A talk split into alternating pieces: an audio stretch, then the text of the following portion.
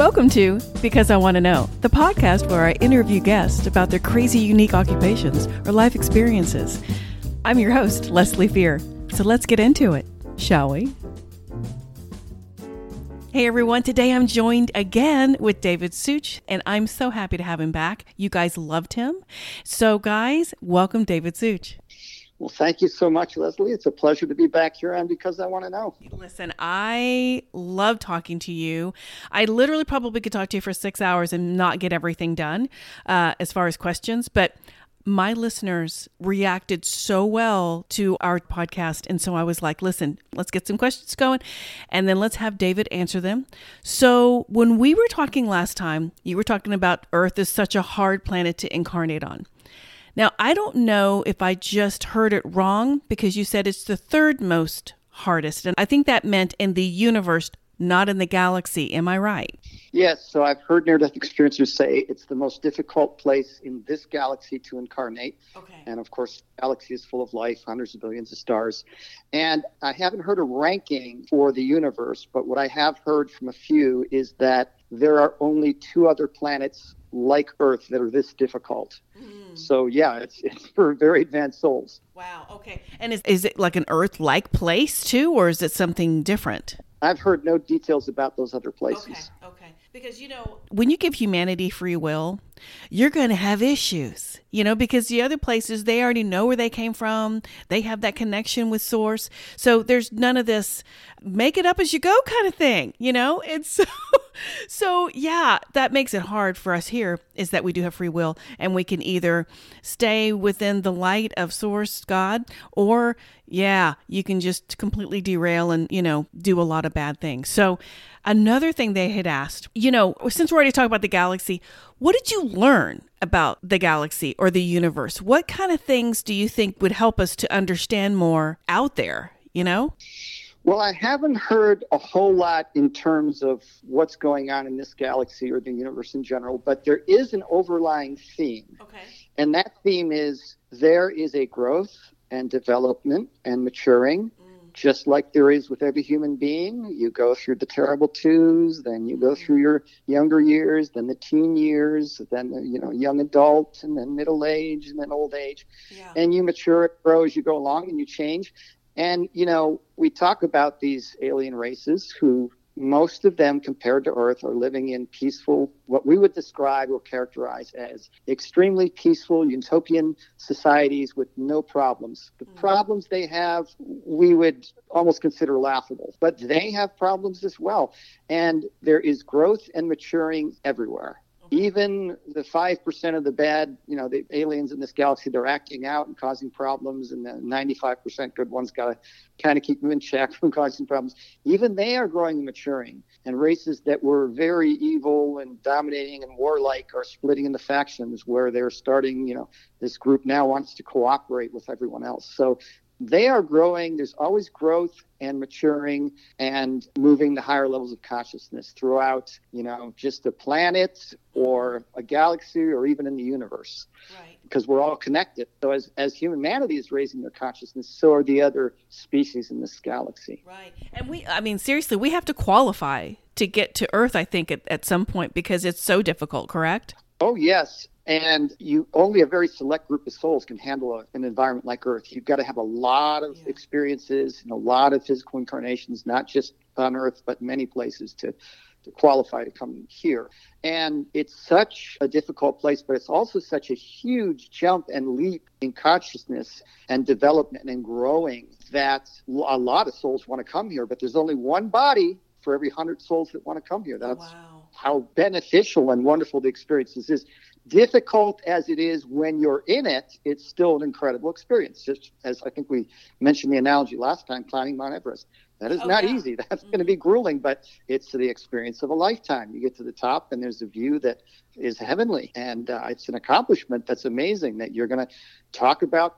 Family members talk about it. Oh, my dad climbed Mount Everest. Yeah. I mean, it's a big thing coming down to earth. That's a that's a wow. This soul is really doing well. They're really making strides and gains. Yeah, exactly. And you know, it's funny because it's like, first of all, why would you ever want to keep coming back? Because it is so difficult, right?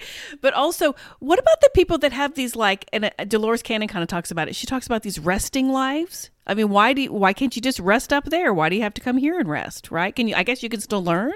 Oh, if you come down to earth, even if you have a very easy life, you still make great leaps and bounds in consciousness. Okay. okay. And so we have this very funny thing. Humanity often has things exactly opposite of the way they are. Oh. And and that is the case with success. Yeah. So you will see a person who is born into a good loving family, they're fairly wealthy, you know, but they give the kids a good home and the brothers and sisters, you know, pretty much get along and they're smart and they have these amazing careers and they do all these great things and maybe philanthropy and they die without ever facing any huge challenges, no physical problems, no emotional, mental problems. They kind of sail through life. And we look at that and we say, wow, what a success story. Well, what is often a great success story to us is not the same as a great success story to heaven. Yeah. Now, that person who's having the charmed life, they're taking a breather. That human being is taking a breather. I had too many hard lifetimes in a row. Yeah, I made lots of progress. I'm going to sacrifice making the big gains by having a tough life because I just need a breather. Right. I want to come back to earth and do the work, but I, I just need an easier time because, wow, I had it difficult. And of course, one man was shown, he was a businessman, and he was shown by his spirit guides during his near death experience. They took him back down to earth and they showed him this homeless man who would wait outside the building. Mm. And they said, We want to show you something. And then they showed the, the spirit. And this was this beautiful angelic being who was just coming down here to incarnate as a human. Mm-hmm to try and reach those with wealth to teach them compassion. He had chosen this life of an alcoholic homeless man to help teach others compassion. That man is a huge success to happen. Oh, wow. yeah. You know, we'd look at him and say he's a failure. So, yeah, it's it's a different perspective from our our soul, from well, our higher self. Yeah, and it's funny because you reminded me of something because I have a lovely husband who thinks this is a bunch of garbly goop, and um, but he he supports me and loves me and thinks that I'm amazing and do all these wonderful things with the podcast. He doesn't listen to it, and honestly, he would believe any of it anyway. But what would you say to people that are kind of agnostic or maybe even atheist. I mean, what do you do you have anything that you say that would ever maybe change their mind or even make them think or pause? Um, I have no desire to change their mind. Yeah. I mean, I know agnostics. A very close family member of mine is agnostic, mm-hmm. and he implements almost every spiritual aspect that I talk about and that people like you talk about. And you know, everybody sees a different part of God. From our human perspectives, we don't see the whole of, of creation, of the creative benevolent source that we are all a part of. Mm-hmm. We can't see it all. We only see parts. And every religion sees a different part. Mm-hmm. Every human being sees a different part. And every atheist believes in love. Well, they're seeing a part of God. So um, with atheists, I have no desire to try and change their mind. My only job is to try and love people unconditionally as best I can and forgive and, and lead a good, healthy life with integrity and self control and, and gratitude, you know, to my source for being yeah. here. And somebody asks, maybe then I'll tell them. But if you try and preach your religion or spirituality to an atheist, you'll just run up against a brick wall. But if oh, you yeah. share the love, kindness, peace, forgiveness that you learn from spirituality, they'll accept that. So I say just share the gifts of the spirit, so to speak, yeah. and, and not to argue with them. And of course, uh, you know, once in a while I'll have an atheist say, I don't believe in all that stuff. And I'll, I'll only say two things. I'll say, well, we have a lot in common because we believe the same thing, just reversed. Yeah. You believe we're humans pretending there's a God. I believe we're little facets of God, pretending to be human. and the other thing we have in common, if you're being honest with yourself, we both hope that you're wrong, even though you know you're right. no, that's so true. He, he has said that to me. And, you know, it's funny because, David, he has taught me more about love and forgiveness and grace and understanding Yet I don't think he thinks about it. I don't I think he's just an agnostic. I think he hopes, but I just don't think he thinks, you know, that there is really anything after this. And to me that's just such an empty feeling and I would never try to put anything on him, but you know, or make him feel bad about that, but it's just you know, when you love someone like you love your spouse, you just want them to understand, oh, you have so much more to look forward to. But you know what? I told him, I said, listen, if you go before me, you'll be like, oh, oops, sorry. yeah, you'll be pleasantly surprised. We wanted to have amnesia. That's part of the game down here. Yeah. And as far as being an atheist, God does not have any judgments about our judgments. That's a human thing, you know. Well, if I don't believe in this, I'm in trouble. No, you're not.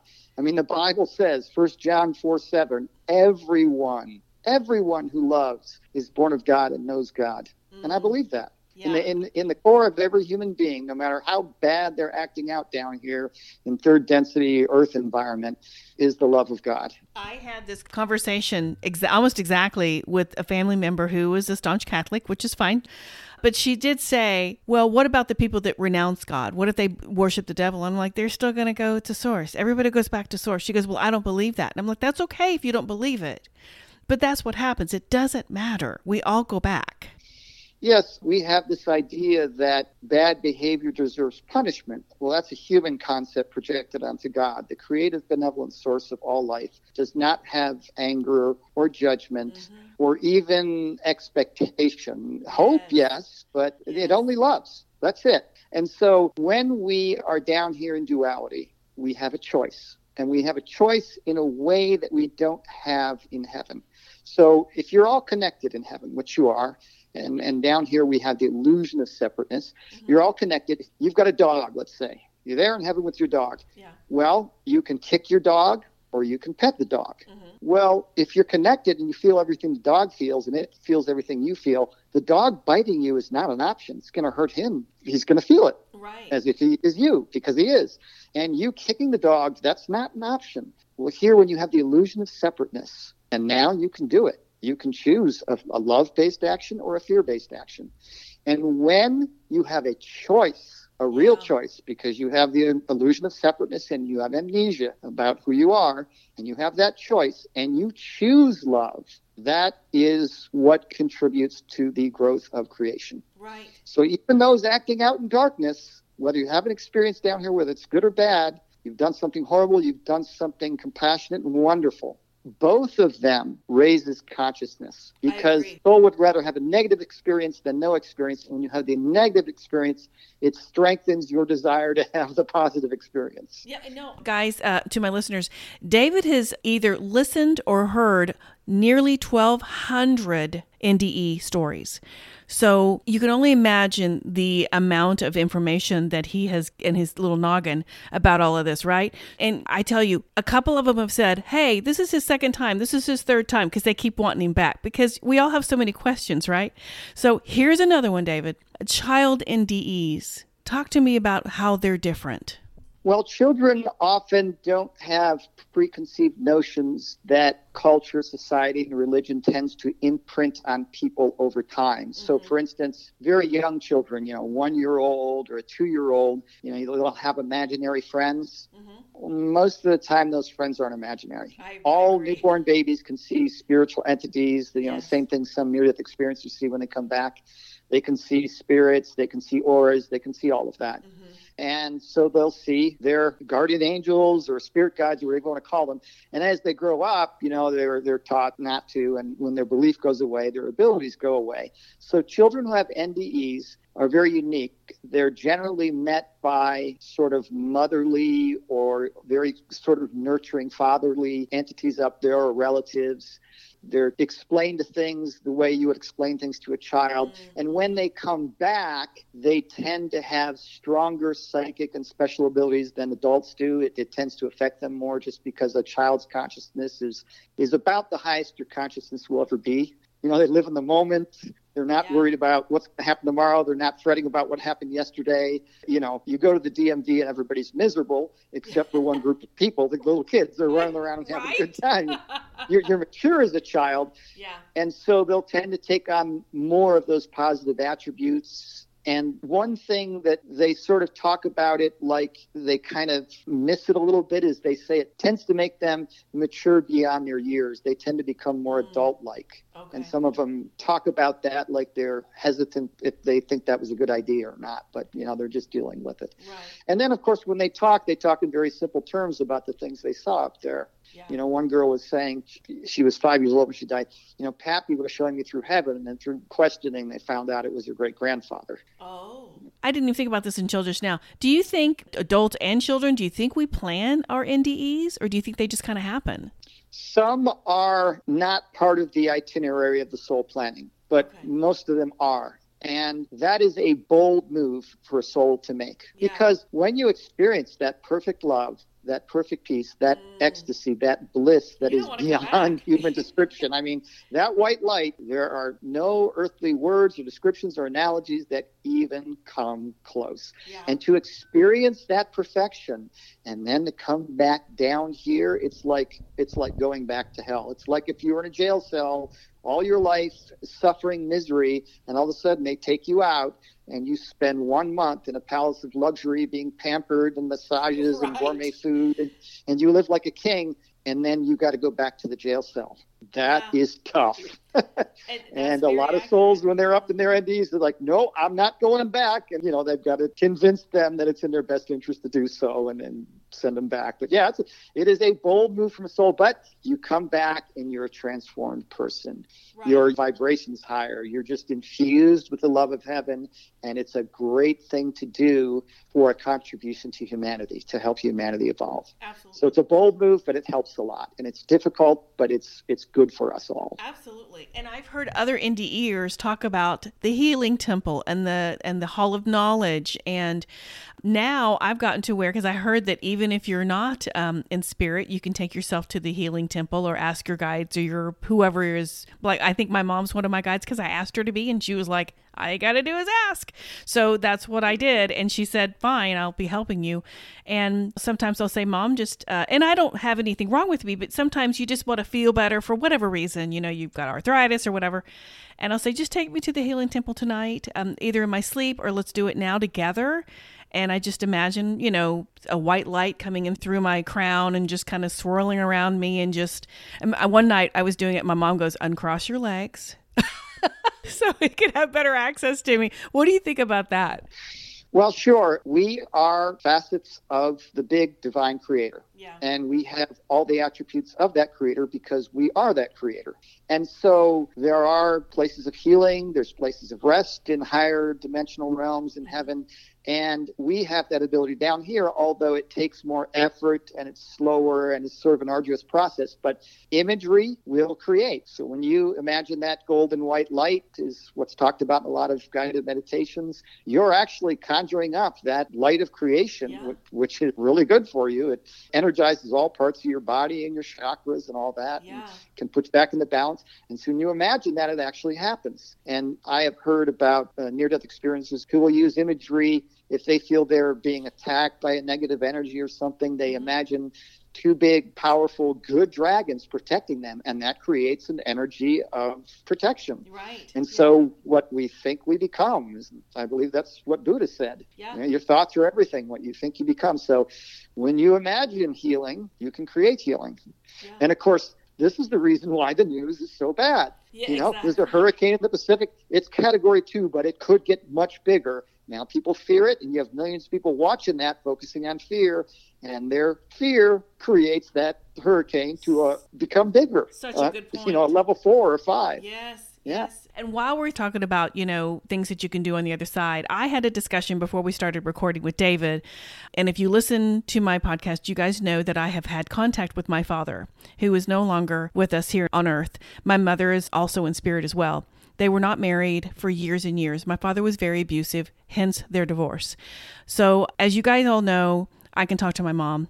And I talked to my mom about all of this. And she did say, you know, you can talk to your dad. And I, like I said, I just talked about this in my podcast. Um, I told David what he said about being in solitary confinement because, and I didn't tell him this part, for years my father denied the things that he did to his family, to his kids and had his whole family believing that he didn't do it. So I think once he saw the life review and was like, holy crap, my God, I, I'm horrible. You know, he put himself in solitary confinement because that's not God doing that. That's him doing it. And so, David, I would love for you to elaborate and tell me what you think about this. Sure. I think we talked before the show about yeah. the analogy of a heroin addict who uh, handcuffs himself to the bed and says, you know, don't let me out for three days. Just right. bring me food and water, you know.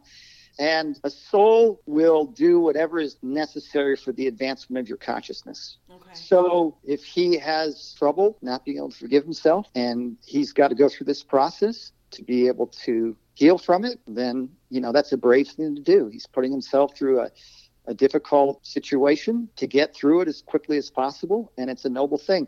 You can do things in heaven. Near death experiencers are told, hey, you don't have to go back down to earth, that rough place. You can stay here and do things. It's yes. just if you want to get a lot of progress and a lot of growth, that's a huge jump. Right. And I imagine that there's realms in heaven where it's the same way. You can choose to come to a, a lower place and experience a certain amount of disconnection or whatever that does energetically. Right. But he's doing it for his own best good. It's a voluntary thing. They don't force you to do anything in heaven. You have free will. Oh, you can do any, totally anything agree. you want. Yeah. You've got freedom up there. And I was telling you because I was like, well, where are you? Because when I was talking to my mom, I said, well, can you see him or can you talk to him? And she goes, I could if I wanted to, but he's not where I am. And I was like, what? And she said, he's not on my level. And so I was like, okay. So when I asked my dad, I said, where are you? And he says, I'm on a level where because he did say it's not hell, there's no hell, but it is his probably own hell because he's in solitary confinement. He can hear people crying or whatever, but he can't talk to anybody. But I did ask him, Do you feel source? And he says, I feel source all around me all the time. That's what gives us hope. That's what makes us know we're doing what we need to do or whatever. So I was like, wow, okay. Then when I, I said, I forgive you, and he said, You're helping me just by communicating with me. And I said, Now that you're not in the meat sack and you don't have ego, I know you're in spirit and you're not the same kind of person or soul or spirit. And so I said, I'm happy to be helping you. Can you help me with this? And I told him, Go back and be the father that I didn't have, be the protector I didn't have in a father. And he says, I can do that for you. And so when I got a hold of him again a few days later, I said, Are you still there? And he goes, I am still in solitary confinement. He's still doing that to himself, but he's not on that same level. And you and I were talking, and you said, I would love to talk to you about the density. So tell me what you think, David. Well, in terms of density, so you'll hear people on the internet talk about 3D, 4D, 5D, mm-hmm. and there's really not levels like that. It'd be like if you're walking into the ocean yeah. and you say, Well, I'm at two feet deep, so I'm at 2D. It's this gradual slope. So the higher densities or higher vibration, which are higher number, like a 5D, is a is a less dense, higher vibration environment. Okay. And Earth is 3D. Most of the rest of the galaxy is 5 density. This is not dimension, by the way. So dimension is like a line is 1D, a square is 2D, a, a cube is 3D. It's not that kind. It's it's more of a density. Okay. And we're in a higher vibration. You can see a, a, wider spectrum of, of light frequencies, and the colors are brighter and that kind of thing. Okay. And of course, when you're getting back to your father, when we come down to earth, we experience disconnection from others and disconnection from source. But even here, we feel connected. You feel connected to family, friends. Sure. You even will feel connected to a human being that you see suffering. You, you have this tug at your heart to help them. Yes. So to harm another human being, the worse you want to harm them, it requires that you first be emotionally and spiritually disconnected from that person. Mm. And when you experience disconnection and the pain and the suffering that it causes, it makes you appreciate. And because appreciation is gratitude, gratitude is like a magnet for yes. higher vibration spirituality. Yeah. It strengthens and grows that connection. I mean, what happens when a loved one goes away on a long vacation and come back after three months and you haven't seen them?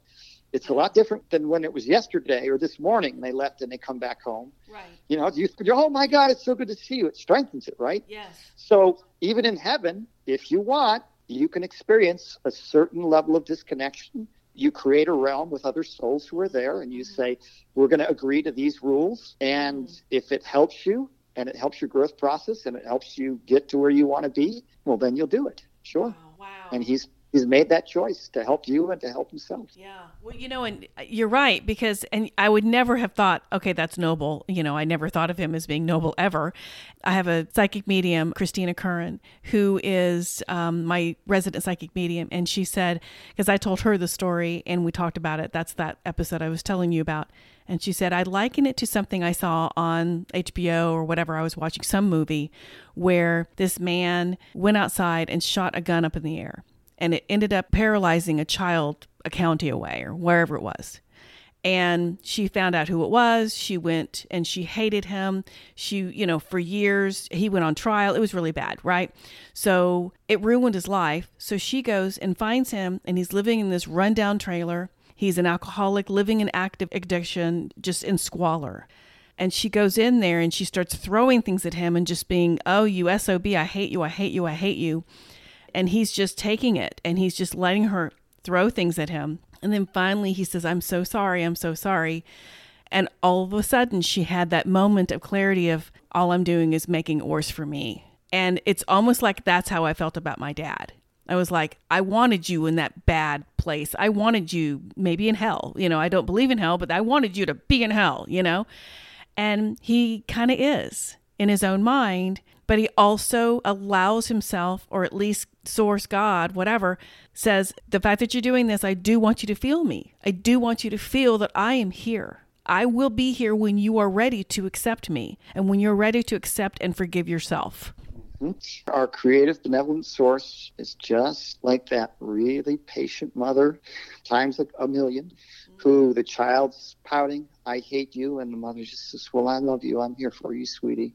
And is just patient and waits. Yeah. Our Heavenly Father is just really loving. He's yeah. not going to force do things we're not ready. If you got to go through this, son, you know, to feel better about it, that's fine. You know, I, I forgive you. Well, I want to make it up and do this. It's not necessary, but if it helps you forgive yourself, sure. Yeah. Yeah.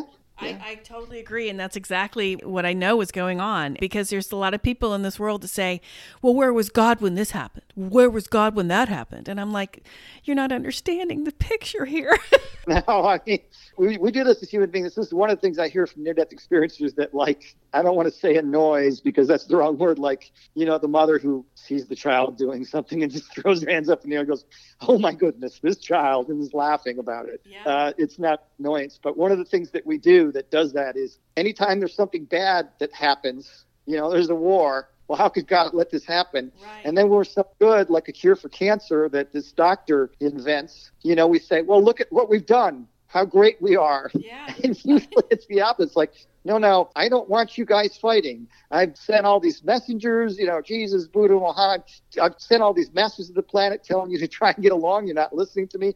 Listen, if you really want to fight, if that's what you got to do to get out of your system, then go for it. But I really don't want you to fight and we caused the war, we caused the suffering.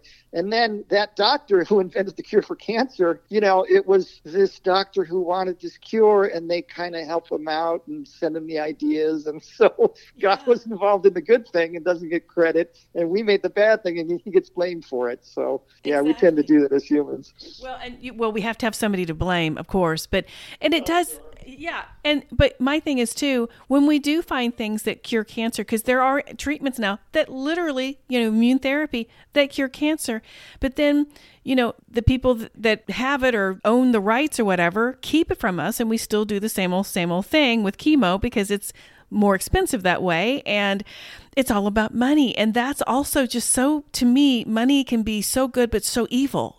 Sure i mean it depends on the consciousness of the person so if you put a knife in the consciousness of a really bad person, he might use it to threaten somebody and rob them. If you right. put a knife in the hand of a good person, they might go to a food kitchen and, and cut food with it. You know, so yeah, any yeah. tool can be used for good and bad.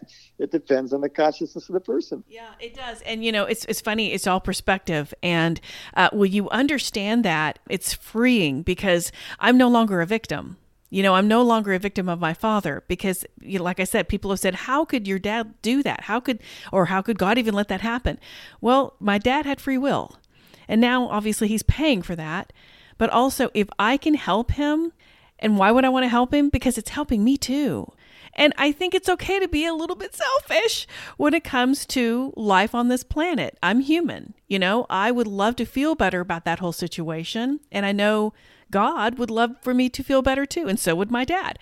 So, and if that helps my dad, and if it helps me, I I can't see anything wrong with it. Sure, and this word selfishness in our culture is a dirty word. Yes. And really think about it, altruism and selfishness, they're both okay. well, let me give a little disclaimer here when they're balanced.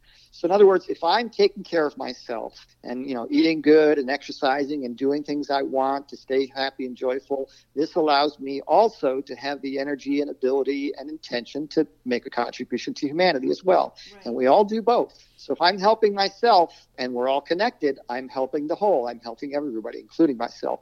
If I harm another person, I'm harming the whole, including right. myself. And yes. it's the same when I do something for humanity. I, you know, let's say I donate to some money to uh, a nonprofit that helps children in third world countries.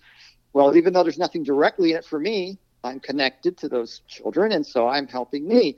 Now, where we get into a problem is if you have out of balance service to humanity, everybody's trying to help each other, so it works out. If you have out of balance service to self, you get things like you know businesses scamming people out of money and you know call scams and email scams and you know ponzi schemes and yes just people acting out in selfishness. And you get things like DuPont in the 1950s. They come up with nylons, but the nylons don't run. They last forever. And DuPont says to the engineers, we can't have that. Exactly. The customers have to keep buying the product. Go back to the drawing board and make it fail and it causes problems in society. You know, mm-hmm. somebody cuts the catalytic converter out of your car and gets hundred dollars in scrap, and now society's got to produce a new one at the cost of two thousand. Yes. So out of control, selfishness causes problems. Now, if you're an individual and you're out of control selfish, you're causing problems for everybody else. If you're out of control altruistic because there's a, a lack of altruistic people, not enough people contributing to humanity, when you're a giver, there's going to be a lot of palms up and you can get burnout real quick. Oh, yeah. And a oh, yeah. Works 120 hours a week trying to save people and then has a nervous breakdown because he's working too much he's no good to anybody. So we have to have balance. Right. And you can cut our society whether we're out of balance with altruism or, or selfishness. yeah. Too much selfishness, but we're coming back into balance. We'll get there. It's just going to take a few decades or 100, 150 years or so, something like that. Oh my gosh. well, we'll get there. Wow. Well, you know, and you got to know the aliens are just looking down at us like, dang, you guys are really not getting it. Well, they, they know we're in this third density that makes us easily manipulated, easily controlled, mm. uh, where we buy into fear. Just like a parent knows the child, you know, is scared of the dark because he doesn't know just turning the lights off doesn't create a danger. Well, they recognize that, you know, we're doing the best we can under the circumstances. But yeah, there's there's kind of like this, oh, these humans, you know, what are yeah. we going to do with them? We're just ignorant at the moment and they're kind of helping us out covertly. So you know. tell me more about who's helping us out. Who do you think's helping us? Do you, who do you think? Uh, I know there's uh, a prime directive; they can't really do too much, but who do you think helps us along the way or nudges us in the right direction?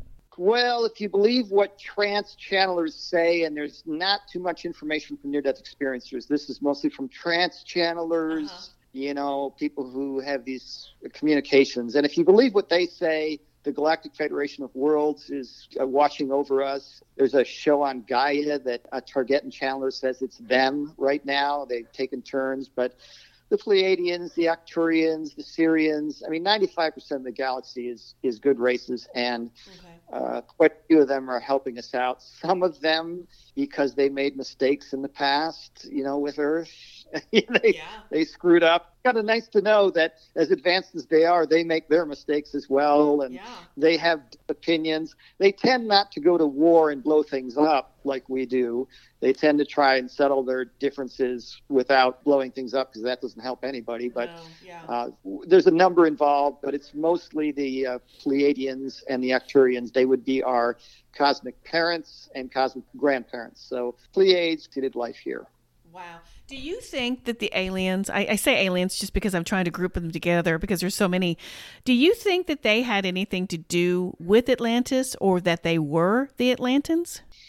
I don't have a clear history on that. I know there's lots of information online, mm-hmm. but the Atlanteans, I believe, were a great culture, but they started to deteriorate spiritually. Mm-hmm. And then they started doing animal human hybrids, yes. which thing is slaves and sex workers. And they got into low consciousness stuff, and, and that's what caused them to suffer but I don't know their history yeah. real well. Yeah, yeah, I've heard things like you know they just went ahead and at that point they had to intervene, and some escaped and helped build the pyramids. From what I have been uh, looking up, and I, that's obviously just a theory. I don't know obviously what happened really, but it does make you. There were a lot of races that, that were involved in building the pyramid. It wasn't just the Egyptians. There were oh, yeah. various races involved in that. Did you know that from hearing your death experiences, or was it more of a hypnotherapy kind of thing where you heard those things from? A number of different sources, including one man who is he was a very old man when he did the documentary. I don't think he's still alive, but he worked there since he was a kid, and he talked to the old folks in the times before electricity and all that. Yeah. And he believed that the pyramids were a power plant. And there are oh. engineers, you know, uh, Gregg Braden and people like that who looked at it and think it's a power plant. And there are various channelers who talk about it being a power oh, plant. Oh, wow. Had a couple of functions. It was a generator of zero point energy. Mm and it transmitted that energy, I think, through the ionosphere. And so it was similar to Tesla's wireless electricity that he wanted to develop. And hmm. then its other function is that when you have magnetic fields interacting at right angles to each other in an argon matrix or however they did it in the Great Pyramids, you also get access to higher realms. And so it was hmm. used to help people astral project hmm. and they could even use it as a portal to physically transport somewhere else. There's talk about that. Wow. I don't know if that's true, but the, the main consensus is it was a power plant for some kind of spiritual energy or possible electricity or, or both. Now it's the dead shell, you know. Eh, or some kind of tomb. But they, you know, they tried to mimic it. I think they did something, I don't know what desert it was. I read about something where they tried to mimic it with the kind of materials they had, and they just couldn't do it. Yeah, it was capped with gold, and it had a limestone, I think, limestone covering. It had some sort of covering, mm-hmm. and you can see a little bit of it on one of the pyramids. And this covering took this energy that comes down, and it would angle it in and sort of focus it, and that's how it worked. And it was filled with water and then there was a lower chamber below, but it definitely wasn't a tomb. And of course, even uh, a lot of the Egyptologists say that it wasn't a tomb. It doesn't fit the, the characteristics of a tomb with writings, uh, you know, about what king was buried there or whatever. Yeah, but it's just so interesting because you know there's so much about heck our oceans we don't even understand, let alone the pyramids or space at this point. But uh, so before we go, I wanted to ask you, David, what do you think the the main purpose of life is here on Earth? I mean, obviously it's love, but if you had to describe to someone who doesn't even know what life is on earth, how would you describe why would you want to come here? Okay, so if you are an infinite, benevolent, creative being and you are capable of unconditional love, if you don't have a choice, you're limited. And so there always has to be a tiny little portion of creation that experiences duality, mm. love, fear, that we're experiencing on earth in order for the love of heaven to exist. Mm-hmm. In order for all the benevolent species in our galaxy to exist, somebody's got to be having this duality experience. A part of creation has to be having that. It's part of the growth. Without it, I believe there would be no growth. Wow. There would be the perfection of God in creation, but it wouldn't be this elaborate, beautiful, growing, evolving thing. Mm. And everything in nature has to grow. The nature of God is to grow and mature. A tree grows and matures. Cities grow and mature. People, businesses. I mean, it's it's a process that's integral as as part of who we are. pieces of creators that we are. We want to create. Human beings want to create. Animals create. Birds create nests. I mean, we we all do that. People create families. And so we're experiencing the duality. We're doing a very important job of creation.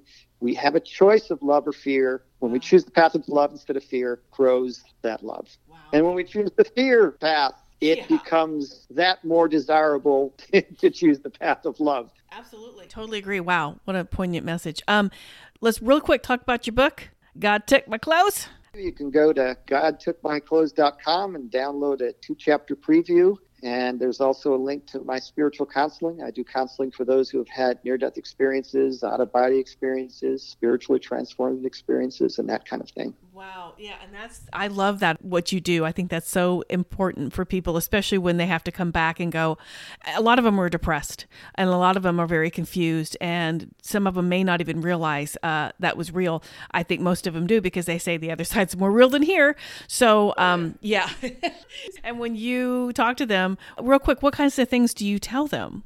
It depends on the individual. So I wouldn't be a, a, decent counselor without a lot of help from above. So when I get on these calls, often I'll get spiritual guidance nice. on what to do. They all vary drastically. Some people have had a near death experience and they just have questions. Others, you know, I had one person who had in their 50s started having out of body experiences and was freaking out about it. And I calmed her down and told her it was normal. And, you know, yeah. so it just depends on the individual. Somebody might be going through difficulty in the relationships because of spirituality or having difficulty how to to deal with it and you know whether to talk to others.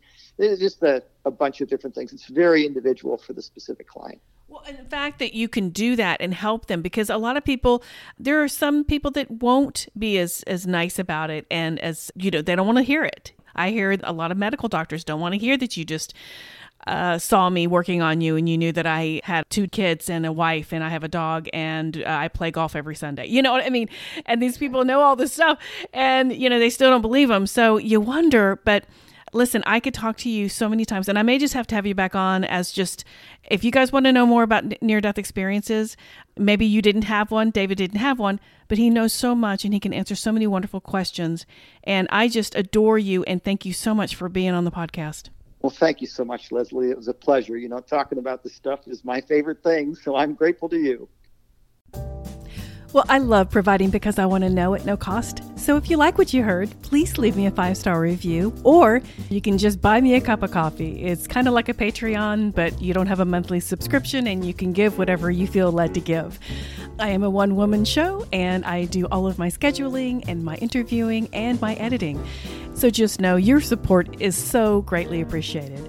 And one more thing I am a paranormal romance novelist, and you can find all of my books on Amazon. Just look up my name, I'm very easy to find. Thank you guys again, and I will see you next week.